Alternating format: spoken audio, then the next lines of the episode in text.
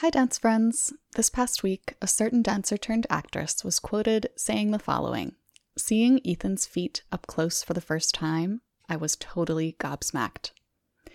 We'll give you one hint here, which is that the Ethan she's referring to is legendary dancer Ethan Stiefel. So, who is the dancer actress quoted? The answer at the end of this episode of the Dance Edit podcast.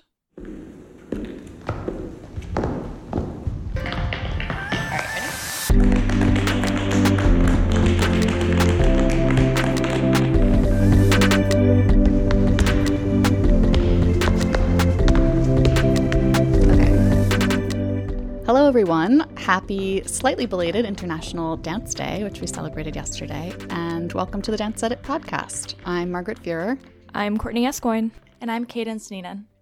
We are editors at Dance Magazine and Dance Spirit Magazine, and in today's episode, we'll be recapping some recent dance headlines, talking about how the ballet world has succeeded and failed in expanding its pool of choreographers, discussing the spate of TV dance TV shows happening or about to happen, and hearing from phenomenal Ailey dancer and choreographer Jamar Roberts about his social disc dancing life.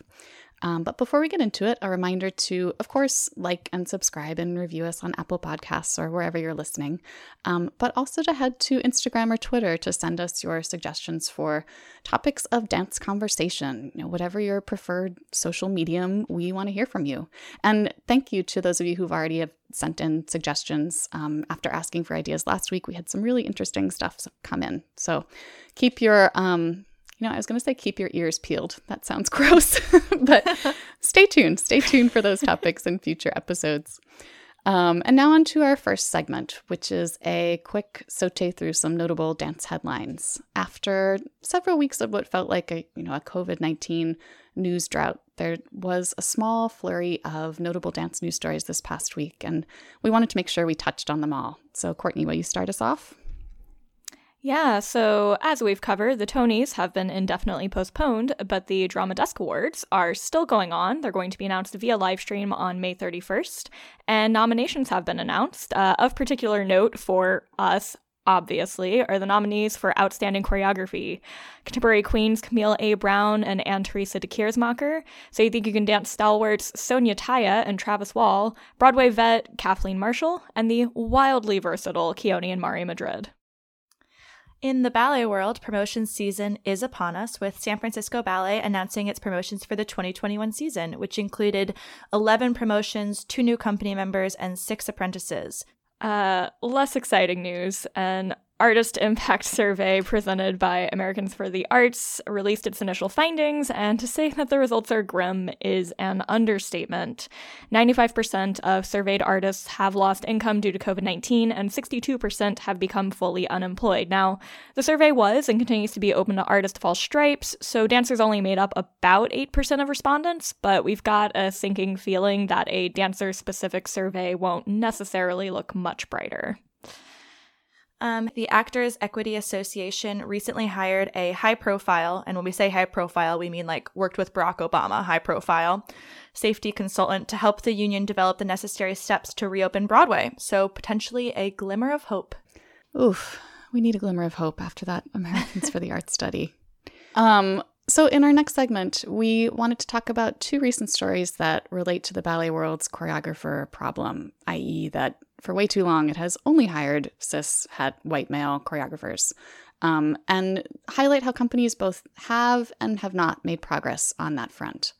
Um, first, the more hopeful side of that picture. So, Dance Magazine published a piece noting that recently there's been a whole wave of story driven ballets choreographed by women, or rather, that women are being asked or allowed to create that type of work. And the article gets into how their perspectives are reshaping the story ballet form.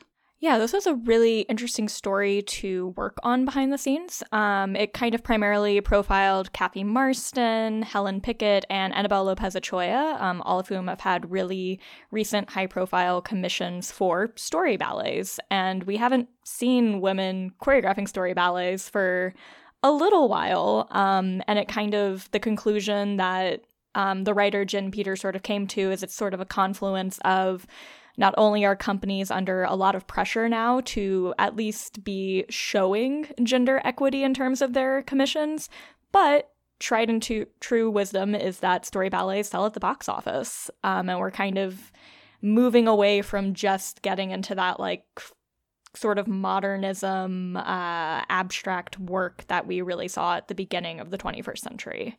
I don't know. I personally, of course, think it's really exciting not only seeing women telling stories, but women telling stories about strong women. I mean, I know as a English nerd and ballet nerd this summer, being able to see Cathy Marston's Jane Eyre was like a next level excitement moment for me. And seeing her telling a woman's story, you know, with really the focus on female agency and really trying to tell, you know, even platonic friendship between women, emphasizing that in her ballet, I thought was really interesting and amazing to see. Yeah, fewer sylphs and swans more strong, complicated, interesting human women. women. Yes, yeah. Well, and, I, and I think also there tends to be a conversation about like we need strong women. It's like no, I don't want strong women. I want complex women. Yes, yeah, exactly. Um, there was a Helen Pickett quote I really liked. Um, I'm looking for stories where the women don't have to kill themselves. They're on their feet on the earth with hard decisions to make. That. I, I think it's interesting too that the story pointed out that the steps themselves look different. You know, there's less emphasis on delicate traditional pointe work, less manipulative partnering, more equal weight sharing in pas de deux. It's moving away from the sort of patriarchal qualities that are built into parts of ballet technique. Marston even said she doesn't feel that traditional ballet vocabulary can tell these women's stories in like the way that she wants to, that she's focusing on these grounded, real, human kind of movements. Mm-hmm. So, on the one hand, progress. On the other side of the story is an excellent New York Times piece about Robert Garland, who is a gifted black ballet choreographer. He's currently resident choreographer at Dance Theatre of Harlem and director of the company school, but he's been ignored, at least for the past decade, a little longer, by most other major ballet companies.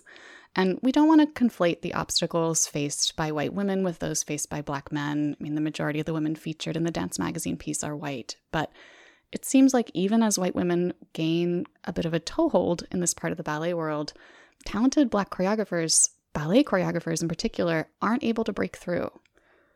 And we haven't even started talking about the obstacles women of color as ballet choreographers face. Right. Yeah.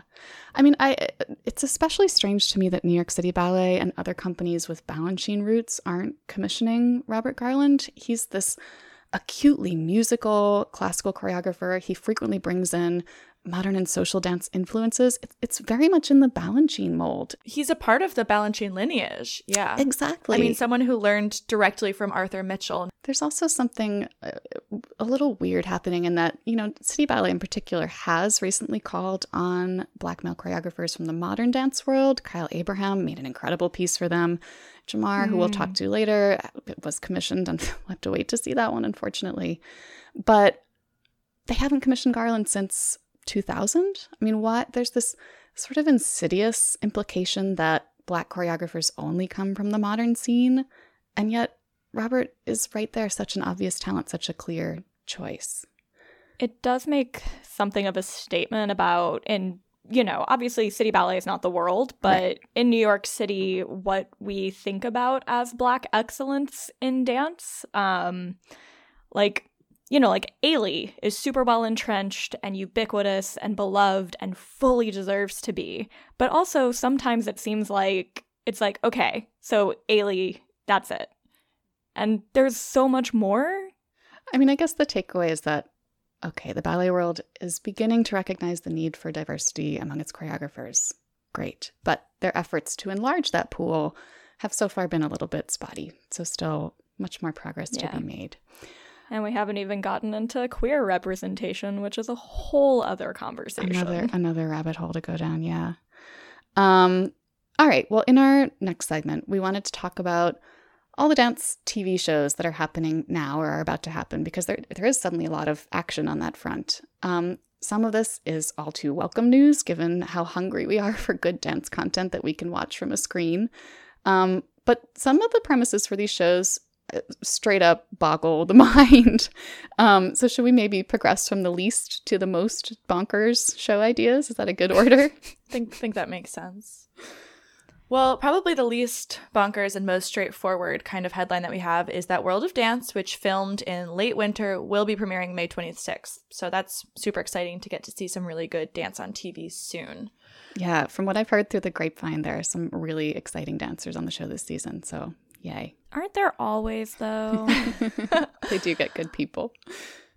Um, on the other hand, we're not totally sure where production for So You Think You Can Dance stands. There was kind of a mention in a Washington Post story that production has been halted for this season. So it's a little bit up in the air, it sounds like.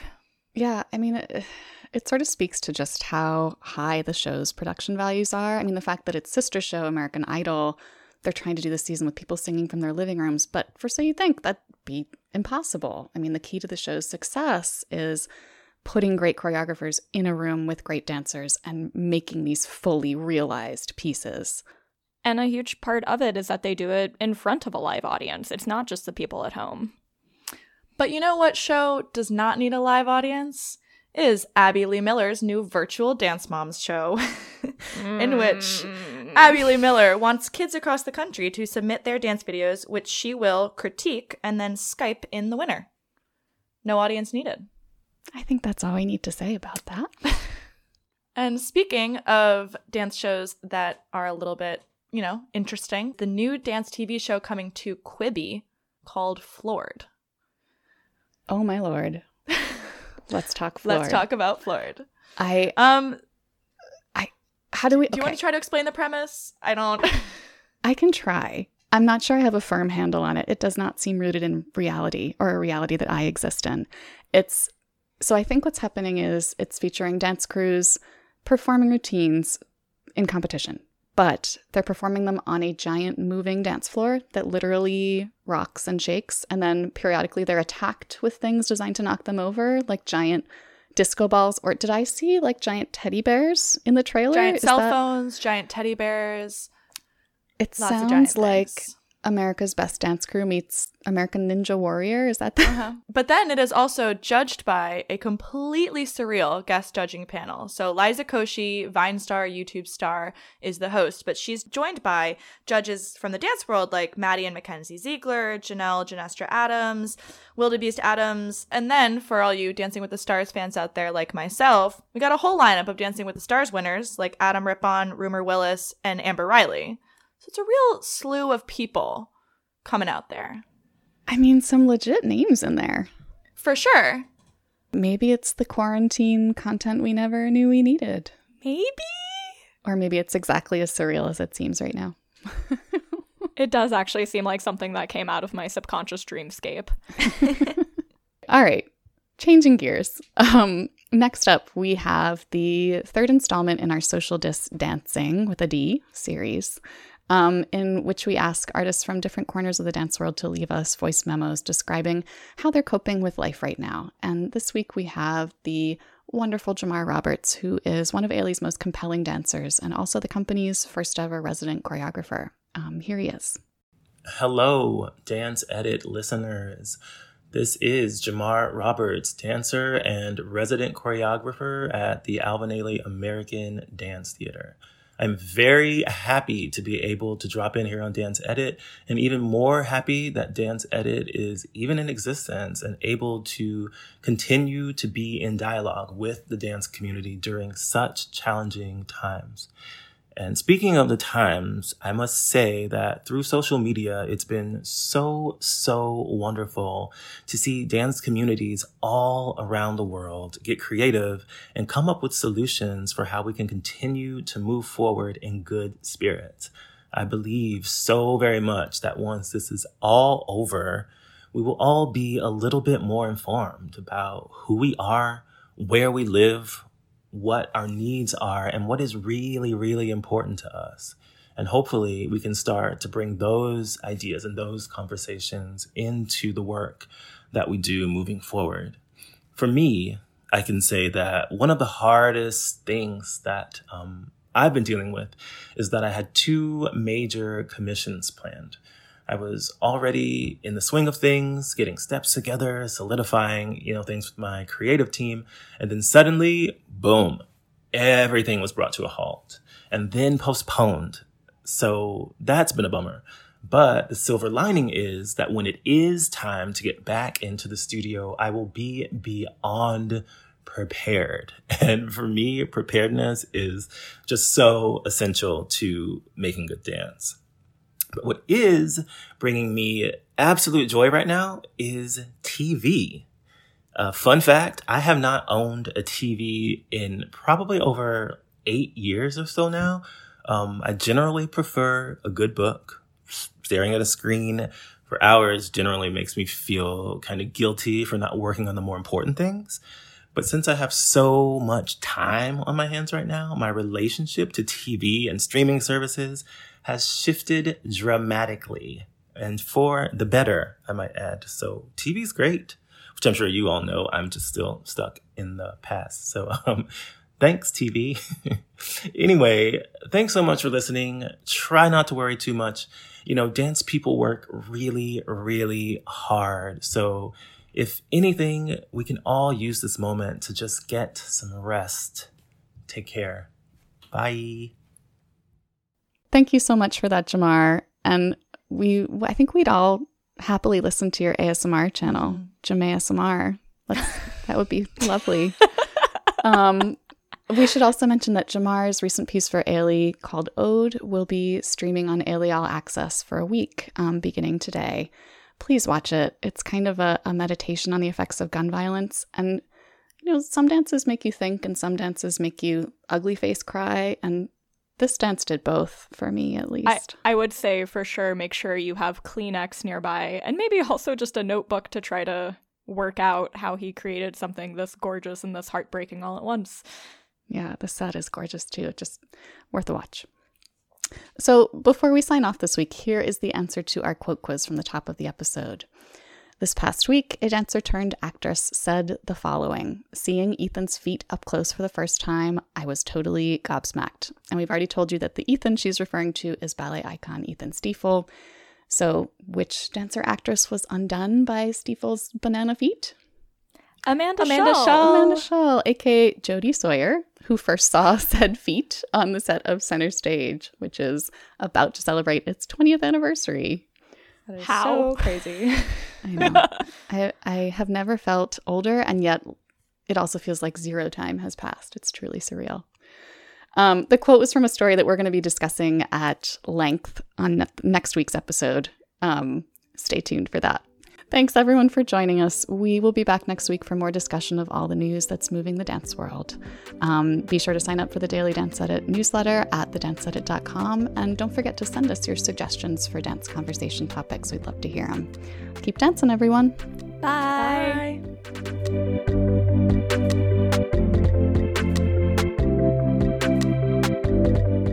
The Dance Edit podcast is a product of Dance Media, publisher of Dance Magazine, Dance Spirit, Pointe, Dance Teacher, Dance Business Weekly, and the Dance Edit newsletter. Our hosts are Courtney Escoyne, Margaret Fuhrer, Lydia Murray, and Cadence Neenan. Our music is by Celestine, with special thanks to Broadway Dance Center for helping us record those footfall sounds. Find out more about the Dance Edit and subscribe to our daily newsletter at thedanceedit.com.